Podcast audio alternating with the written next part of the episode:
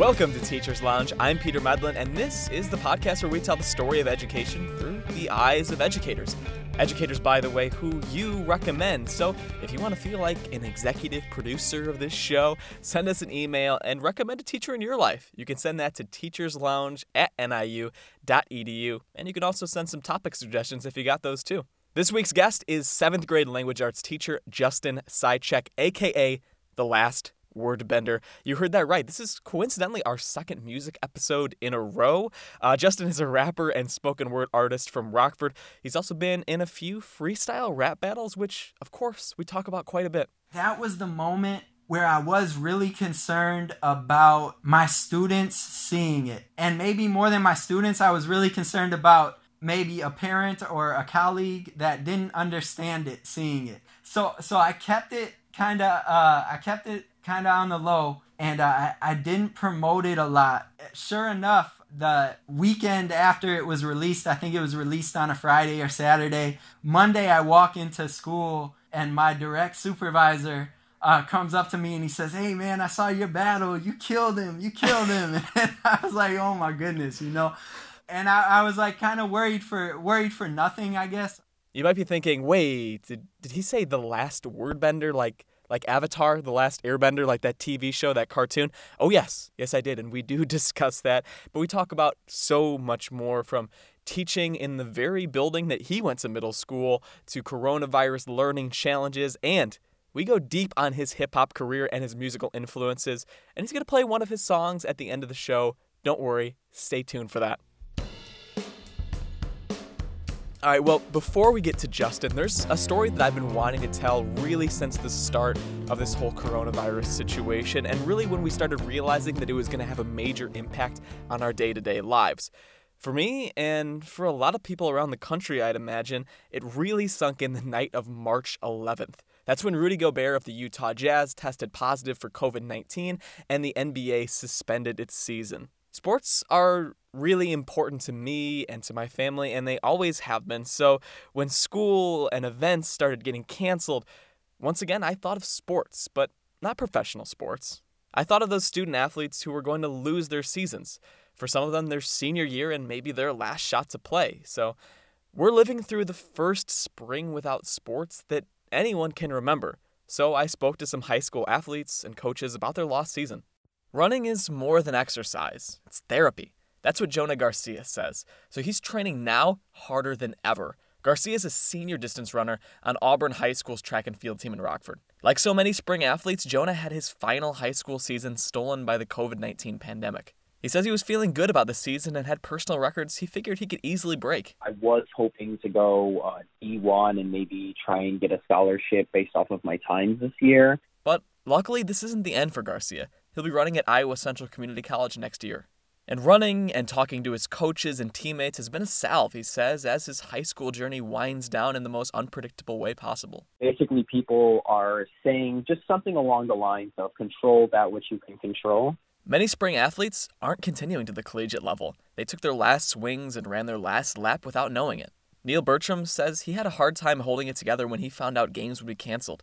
He's been the baseball coach at Rockford Lutheran for 35 years. We were in the middle of practice and um, kind of was stunned when I got the message. It's a bit harder to keep practicing baseball in quarantine. Bertram hopes it's at least bringing families closer and giving his players time to reflect. They've had a chance to maybe play catch more with their dad. Or maybe they've had time to watch old games and appreciate the history of their sport while current pro games are canceled. Cyrus Wimberly has been sending his players training drills from YouTube. He's the baseball coach at Jefferson High School in Rockford. The Jayhawks had just handed out uniforms and taken team pictures when the news rolled out. The train was getting ready to get going. You know, we were getting ready for the season to start. Now, he knows the IHSA tournaments are canceled, but he's still wondering if he and his team should hold on to hope that there could be games of some kind this summer. It's not clear yet. The communication, you know, like been a little it's been a little off and on, but you know, it's that's what's going on in the world right now. Many schools are figuring out ways to honor their seniors. They participate in the Lights for the Fight initiative. Every Friday night, schools turn on their lights at the athletic field to show support for senior athletes as well as essential workers and first responders. Katie Barnett is the girls' soccer coach at Guilford High School in Rockford. Their players all got team jackets, and the Vikings handed out yard signs too. We had probably the most talent coming into this season that we've had in as long as I can remember. Barnett says she struggled with how much hope she should give her team about possible games. Both Barnett and Neil Bertram say they didn't want to overwhelm their teams while the students have their e learning to work on too. So Barnett says she's talked to her girls over text and given them lighthearted reminders of where the season would be. You know, when we play Freeport, I'm like, eat a bag of pretzels today. They've also been virtually celebrating college signings on their team. Olivia Zedeker is one of the seniors. She'll also be playing soccer at the next level. It was definitely heartbreaking. Now it's like I'm letting go of that part of me without like a proper goodbye, if that makes sense. Zedeker says she and her friends on the team have instead tried to focus on the good times over the last three years of soccer. While the IHSA hasn't made any official changes to fall sports, it's something athletic directors like Rockford's Matt Parker are considering. There certainly could be significant provisions in place to have smaller crowds and smaller audiences. Those measures mirror proposals of what professional sports could look like when they come back. Parker says he and his colleagues are thinking about what games they could televise or stream online if large groups are still prohibited. Cyrus Wimberly at Jefferson is thinking about the day he and his team gets to step back onto the diamond. He says they won't take it for granted. And I think that's how athletes should approach every game is, hey, this is my last game, you know, because again, some kids, some high school kids, they might not get that chance. And he says whenever that game comes, even if it's just an ordinary high school exhibition, for the team, it's going to feel like the Super Bowl. Okay, so my conversation with Justin did run a little bit long, but it was so much fun that I want you to hear the entire thing. So, with that being said, we're going to skip the traditional news roundup and jump right into my conversation with Justin Sychik, aka the last word bender himself. You know what's funny is that maybe like 10 episodes ago on this show, I interviewed uh, Maurice Davis. I interviewed the, the principal of West. Okay. And and that was and it, one of the things that I'll tell you about this, Justin. One of the things that struck me about that is that he, you know, is the principal at West, and then he's also from that neighborhood. And you also like went to West too, right? Yes, sir. Yep, I went to West Middle School as well. So there's like a tradition of these like Rockford kids growing up and being like, I want to stick around and teach in this neighborhood, which I think is awesome and like super specific to that area too, right? I, I can only speak for uh, West specifically uh, because that's where most most of my knowledge base is. But I think it is a unique school in that sense that there's a high level of fond nostalgic feelings towards that school specifically, and um, a lot of people who work there have a history there as students, either when it was a high school or when it was a middle school. Why do you think that is? Is it the school? Is it the neighborhood? Like, what is your best guess? Yeah, I I, I don't know. That that's a great question. Um, I imagine I would need a little more in depth history of, of Rockford's history to know like why that school specifically. Yeah. You know, I think prior to it being prior to it being closed down as a high school, I think it was probably the most naturally integrated high school in Rockford, Illinois, especially when you talk about racial and ethnic integration. I think it was the most naturally integrated. And I think that specific characteristic of of that high school and, and that history, I think that may constri- contribute to some of those um some of the fondness may maybe. Yeah, but you're from the rock are you born and raised Rockford then? I am, yeah. Yep, born and raised in Rockford. There you go. Yeah, because I noticed too. I mean, going quick over to your music, I saw that you know when I was on your website, I think the name of your it was your second album was called Rumble in the Rock, right? And that's so, yes. So off the top, Justin, I had to ask your your hip hop name. Can you say it really quick? The last word bender. Are you a big Avatar guy or is it just a dope name? I'm a huge Avatar fan. Okay, because I was like, either way, if it's just a dope name, then it's just a dope name. But if there is like, a, if he's a big Avatar fan, then like, I'm not gonna not ask about that. Yes, yes, I'm a, I'm a huge fan of Avatar: The Last Airbender and The Legend of Korra. Uh, I own all the DVDs. Um, I own all the comic books. No way. Yeah, That's awesome, man. It's so how long have you been? How long have you been rapping under that name? So so I mean like I've been rapping since I was a kid, but like as as far as actually like going places and performing and um that started when I was an adult, when I was old enough to go to the bars and go to open mics and uh and stuff like that. So that that would be shoot about 12 years now. Yeah? Yeah, about 12 years that I've been pursuing music and like actually writing, recording, going to to shows and stuff like that. That's awesome, man. You know, I'm curious about when Was that in school for you in like writing, like literature classes or poetry when you first kind of figured out that you, like when did when did you first learn that you had bars, Justin? um, well, uh, you know, I think uh, developing a passion for rapping and having bars, I think those occurred at two separate times. I, I, I, think I had the passion for it before I had the bars. But um, I, uh, you know, going back to my connection to West Middle School specifically, you know, I remember being as young as seven, eight years old and um, just like being at my boombox and listening to music and writing down the lyrics and like you know, fast forwarding rewinding the songs to write the lyrics down, memorizing songs. But the first time I performed one of my own raps publicly was in my seventh grade language arts class at West Middle School. And, Do you remember what it was called? Uh, it was, uh, yes, yep. It was a rap of a book report on a biography of Will Smith.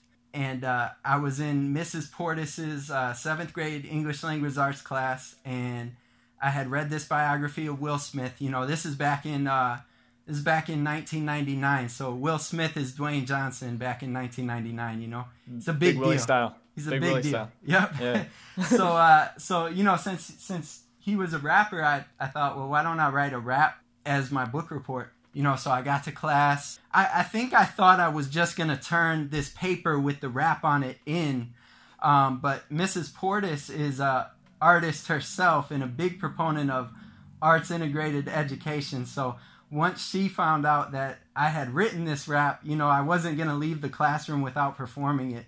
And uh, her reaction, it, it, was a terrible rap, by the way. That's why I say the passion came before the bars. But um, her her reaction to it and just her encouragement is what inspired me to uh, just really, uh, you know, think think that I can record music one day and I could like quote unquote be a rapper one day. And um, that, you know, her passion is also what inspired me to be a language arts teacher. So I am a seventh grade language arts teacher at West Middle School right now. And that's not a coincidence. That was the single most impactful moment of my education. And I think I gravitated back towards that as a result.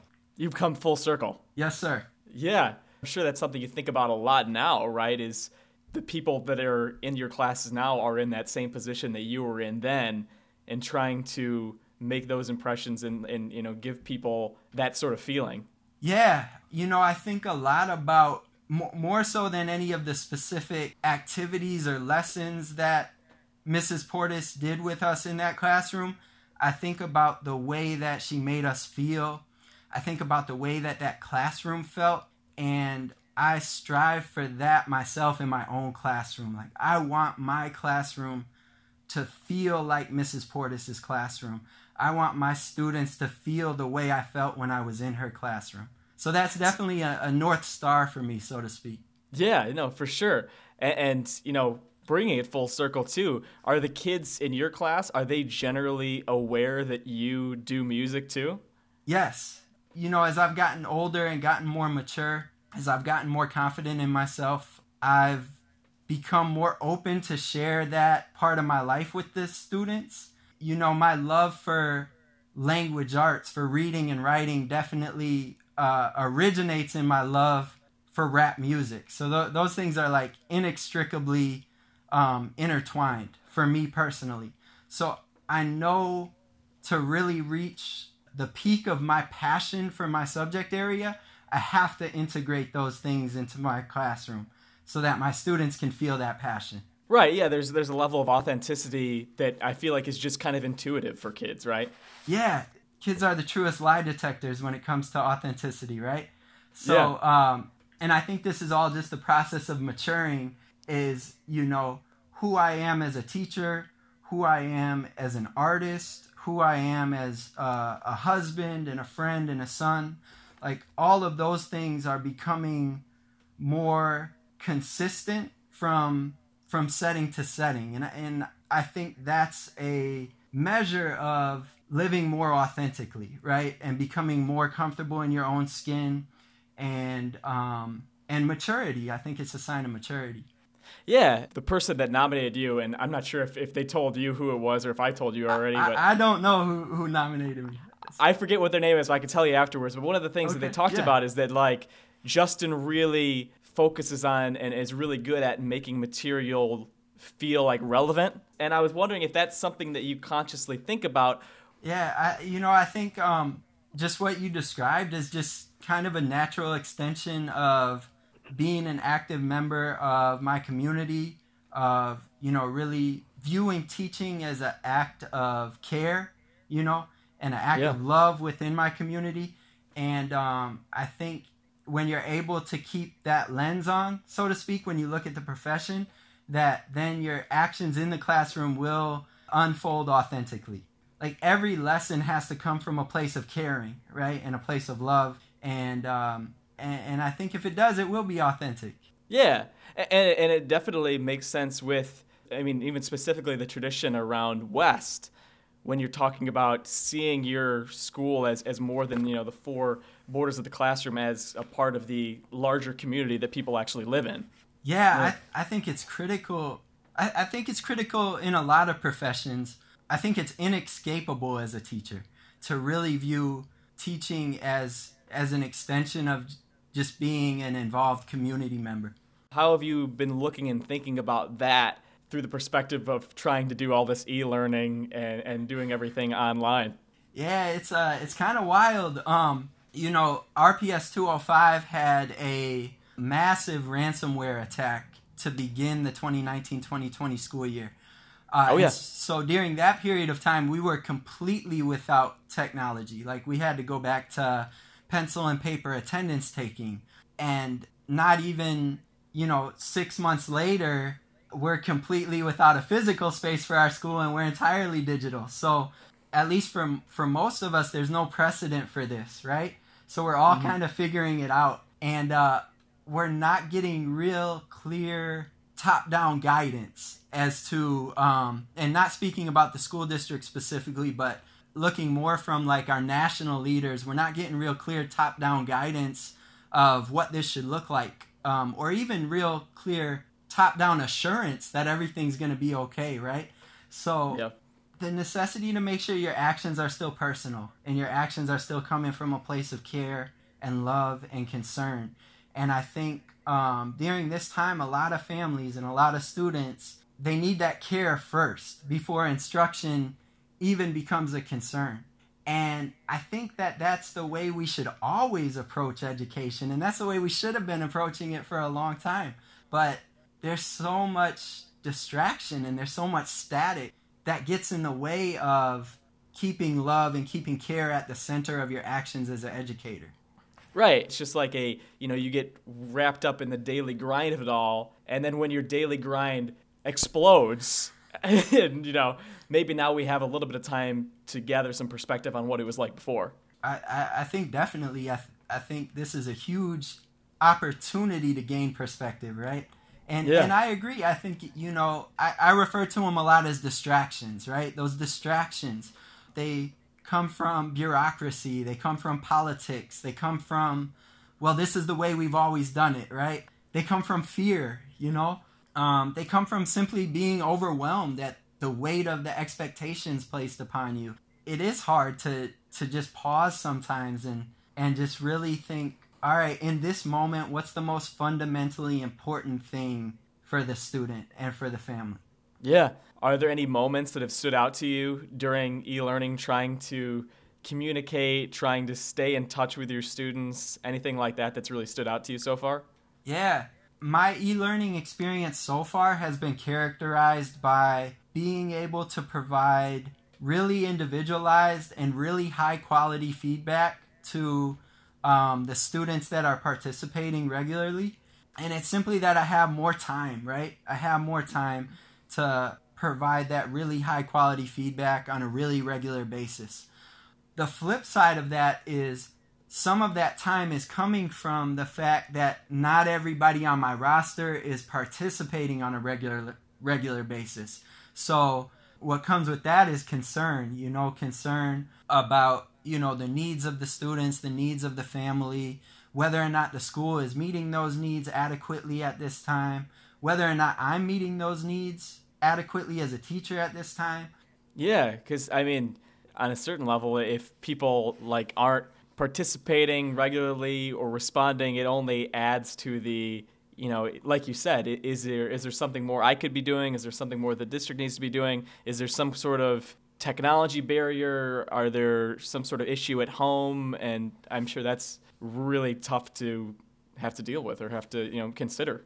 Definitely, they weren't taking technology home with them. Um, Yeah. So so many schools are at or close to a one to one technology ratio for students, but Yeah. the students weren't taking that tech home. So when they left the last day before spring break, they didn't go home with devices.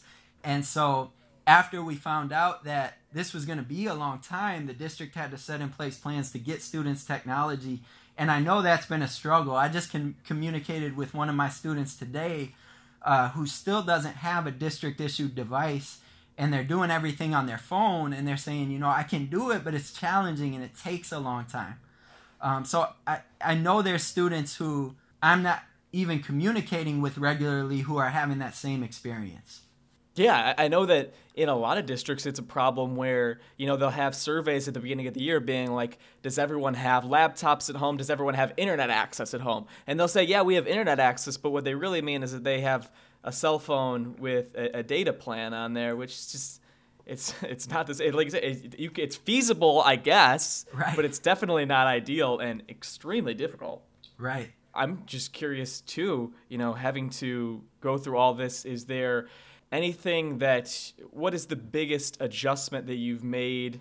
because I'm not seeing them in person, I've gotten really critical about the way I'm presenting information to them and how organized that information is. And I would say, without a doubt, the manner in which I'm presenting information is increasing in organization because of this experience. So, so that's uh, a huge positive for me.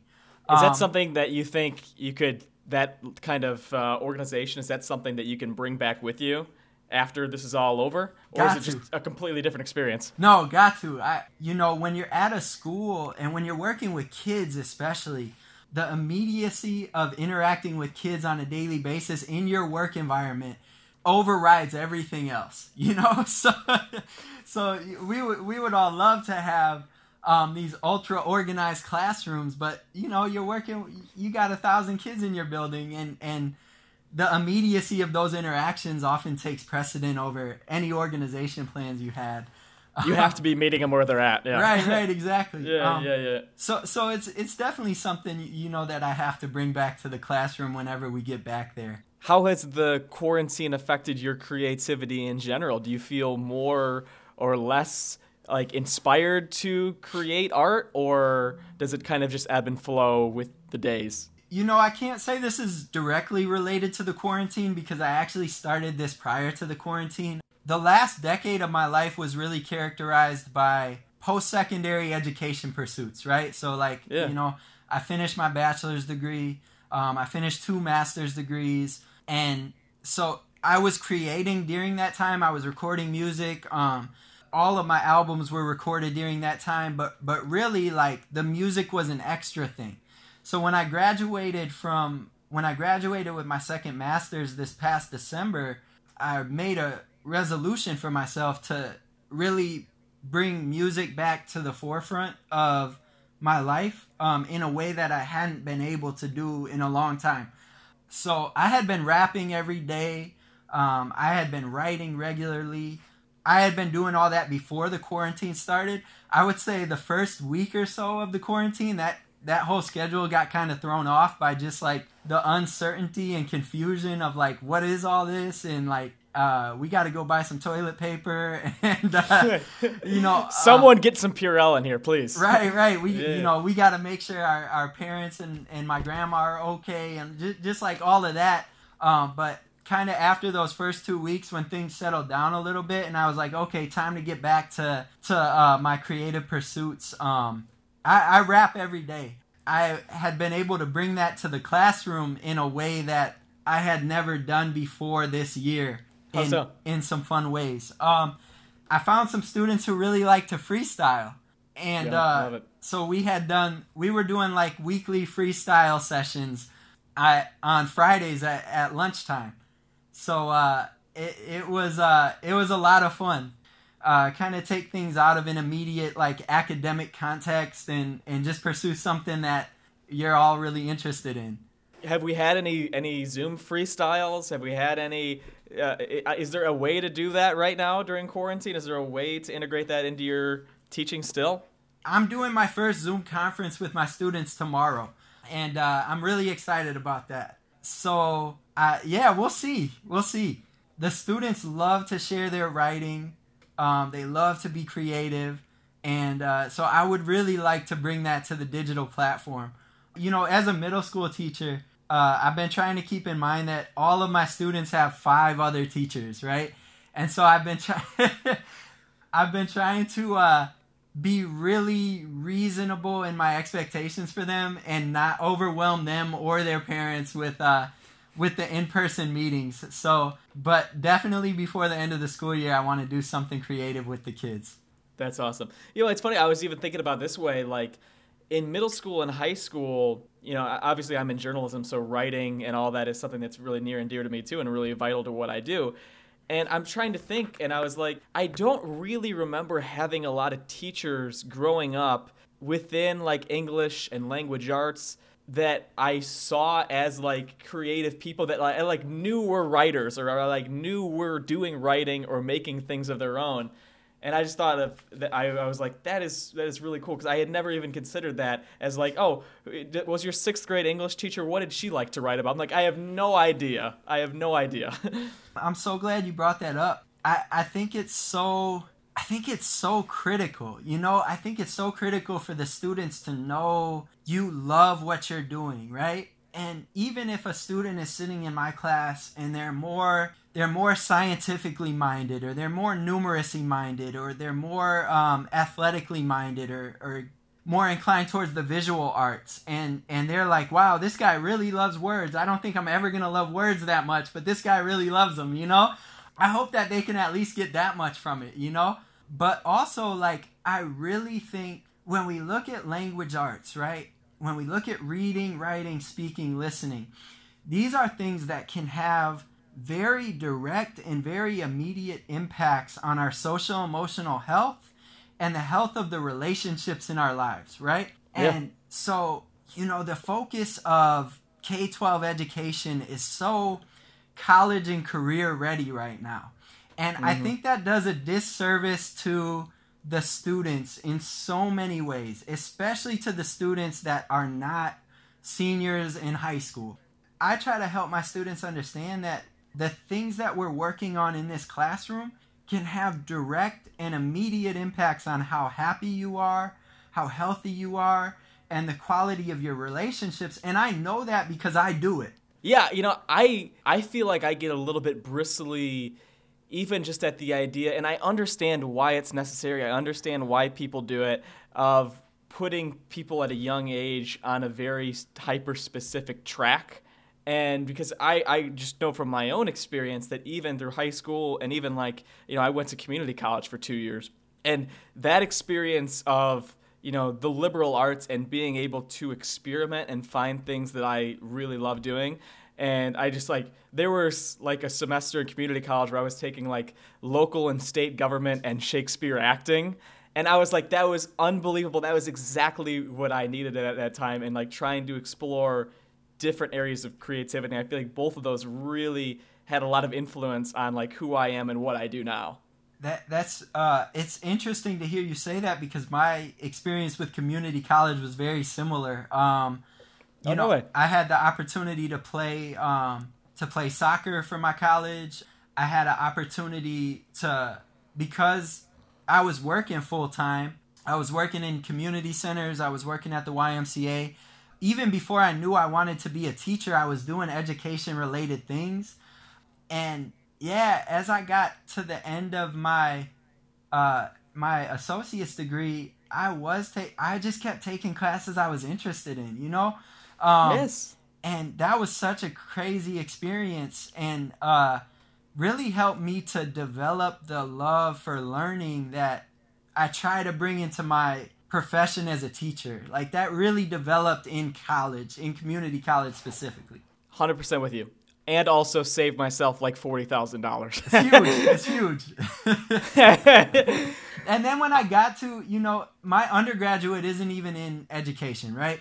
Right. So by the time I actually got to deciding that I wanted to be a teacher, I had already had so much work experience in education related fields that like I know I benefited from that in my college classes and then in the early years of teaching as well. Yeah, man. And I'm really happy that you brought up organically your freestyling because I had to one of the last things I wanted to ask you about was I had seen that you had done some some rap battling. Yeah. And you know, listen, we've all seen 8 Mile. We, we, this is something we all think about. And I just have so many questions about what that experience is like. Like, how much of it is pre-written? How much are you improvising How much is completely freestyle? How much are you interacting with the person you're going against before you battle? Like, just just give me an education on, on this really quick, Justin. Yeah, I, I love this question. Okay, so um, so I've been rapping for a long time. Um, I've done I've done two rap battles, like officially, like sanctioned, Sanctioned battles, battles. so to speak. um, so for for me, in my early experience with rap battle, my entire verses were pre-written, rehearsed, um, practiced, and the two guys I were was uh, battling were much more experienced. So I know some of their stuff was like off the top, uh, and I know some of their stuff was more spontaneous. For me, it wasn't. Um, and uh, I, I think that speaks to experience and comfort and everything. Like, um, I think the the good MCs, the good battlers, will come in with at least a good portion of their rounds prepared and at least a good idea of what they're gonna say and how to approach it. And then the great battlers will be able to improvise and spontaneously add to what they had prepared. And I wouldn't put myself in that great category yet. I have some work to do before I get to get to that. But uh, battling was was something I was really hot. I, I was really happy to finally get on my resume. Um, You know, I really came I really came up in open mics and sp- spoken word open mics to be specific before I even started rapping. Um, and then freestyle ciphers. So I had just made it really far in my music experience without having to battle. And so by the time I battled, I already had a good support system built up and a good idea of how to approach the performance aspect of it. Yeah. Um, that was the moment where I was really concerned about my students seeing it.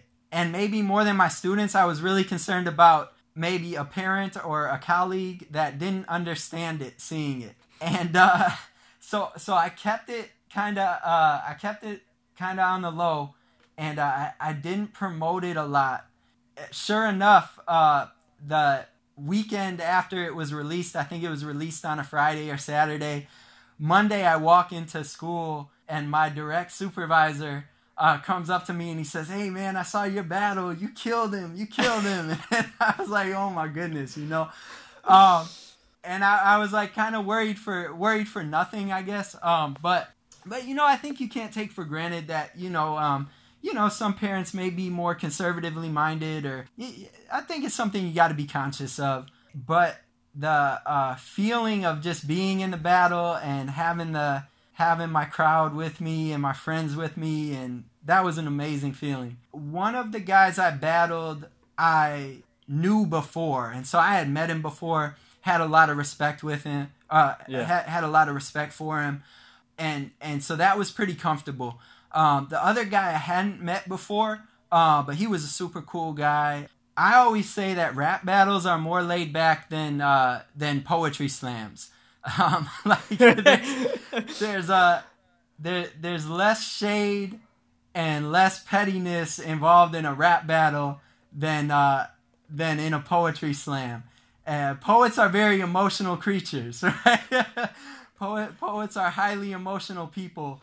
And I, I think uh you know at a rap battle it's it's just a lot more fun and um it's just like everybody's there to rap and you kind of like it's like a sport you know and you you just kind of leave it all on the court so to speak and once we step outside of those lines there's no hard feelings I love it. All right, Justin, I have two more questions for you. Sure. One of the one of them hip hop related, one of them education related. All right. Which one which one do you want to end on? Uh, let's go with the. Uh, let's end on the education one.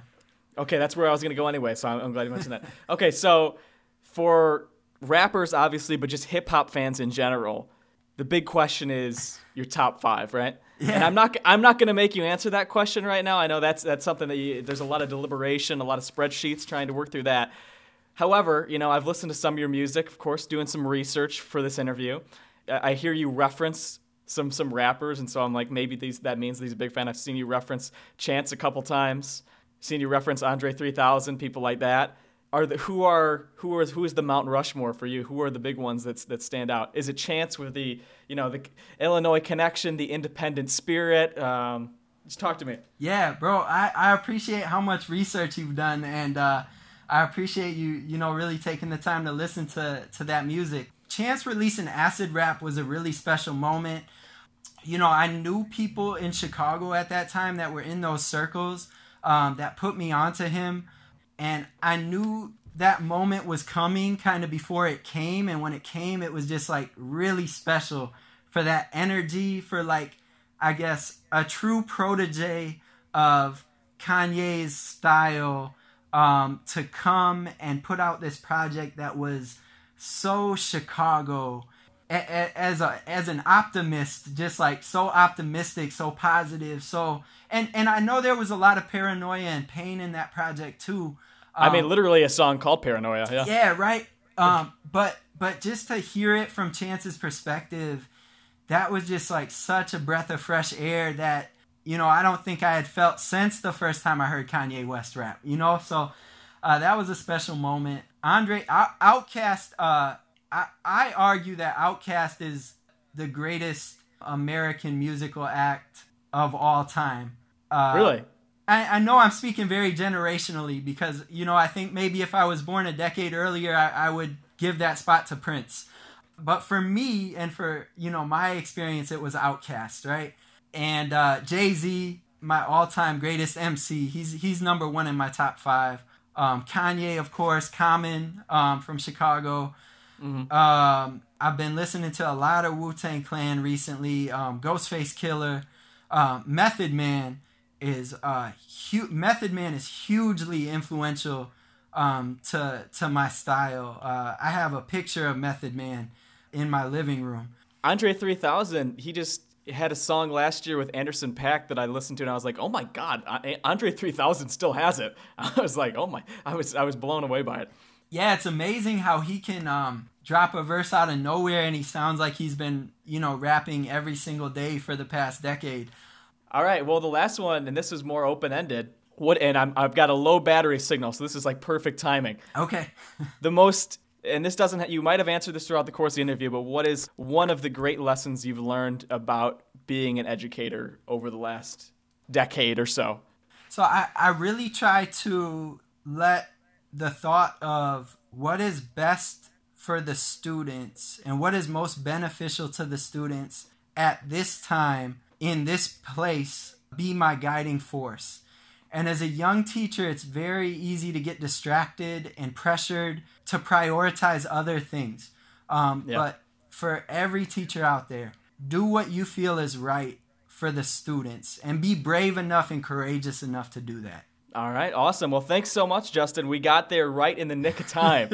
yeah, let's just let's just outro, man. Thanks so much for for coming on. Hey, thank you. I appreciate the opportunity. All right, and before we get out of here, here is the last wordbender and his song Adrian. Yeah. This the victory lap. We did it, Brick Rock. Survived the rumble. Thank you for fighting with us. For being in our corner. It's the last word bender. Kept my soul intact, can't nobody take that. I get a lot of love, some people fake that. I spent some money that I'm hoping I can make back. But either way, it come and go, can't nobody change that. I did it all for a dream. I did it all for a dream. I did it all for a dream, and in the end, I found a champion in me. In victory and defeat, they can never keep me down. I always end up on my feet. My own prophecy I speak, yeah, my gospel ain't stopping with the outcome in the ring. My grandma and my mama taught me how to be a G. My pops taught me how to work my hands until they bleed.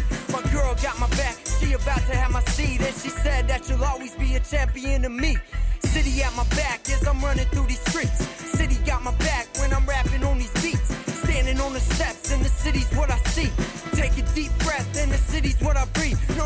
Needs some life, know the city needs some hope. I know just like me that the city needs some growth. Know the city need a dream, and know the city need a leader. Hope the city look at me, and the city see both. Kept my soul intact, can't nobody take that. I get a lot of love, some people fake that. I spent some money that I'm hoping I can make back, but either way it come and go, can't nobody change that. I did it all for a dream. I did it all for a dream. Did it all for a dream, and in the end, I found a champion in me.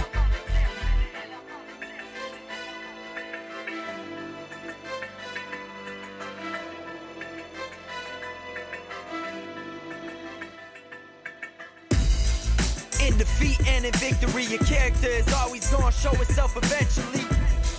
That's why I keep it a century, so even in a hundred years, I'll say he was a legend. Be, be brave, be true, be genuine in everything you do.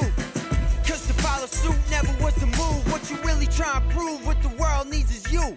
That's why I'm up before the city gets to yawning. Handling this work while the competition's snoring. I heard the early bird gets the fortune. I don't know about that, but ain't no way I'm taking losses. And when I do it, did it my way. Wear the belt across my shoulder sideways. And hold my head up high, cause I stepped inside the ring to face the rumble and survive. Kept my soul intact, can't nobody take that. I get a lot of love, some people fake that.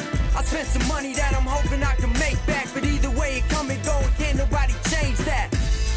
I did it all for a dream. I did it all for a dream. I did it all for a dream, and in the end, I found a champion in me. As always, feel free to nominate a teacher in your life to be on the show and send your topic suggestions to teacherslounge at niu.edu. And if you remember, go ahead and subscribe, like us, share us, whatever you want to do. It really helps us grow our audience so we get even more cool perspectives and cool guests on here like Justin. And while I'm talking about it, a special thanks to Justin Sychek and thanks to the Rockford area band Kind Doves for the awesome interstitial music on the show. I have been your host, Peter Medlin. I will be back with more Teachers Lounge very soon.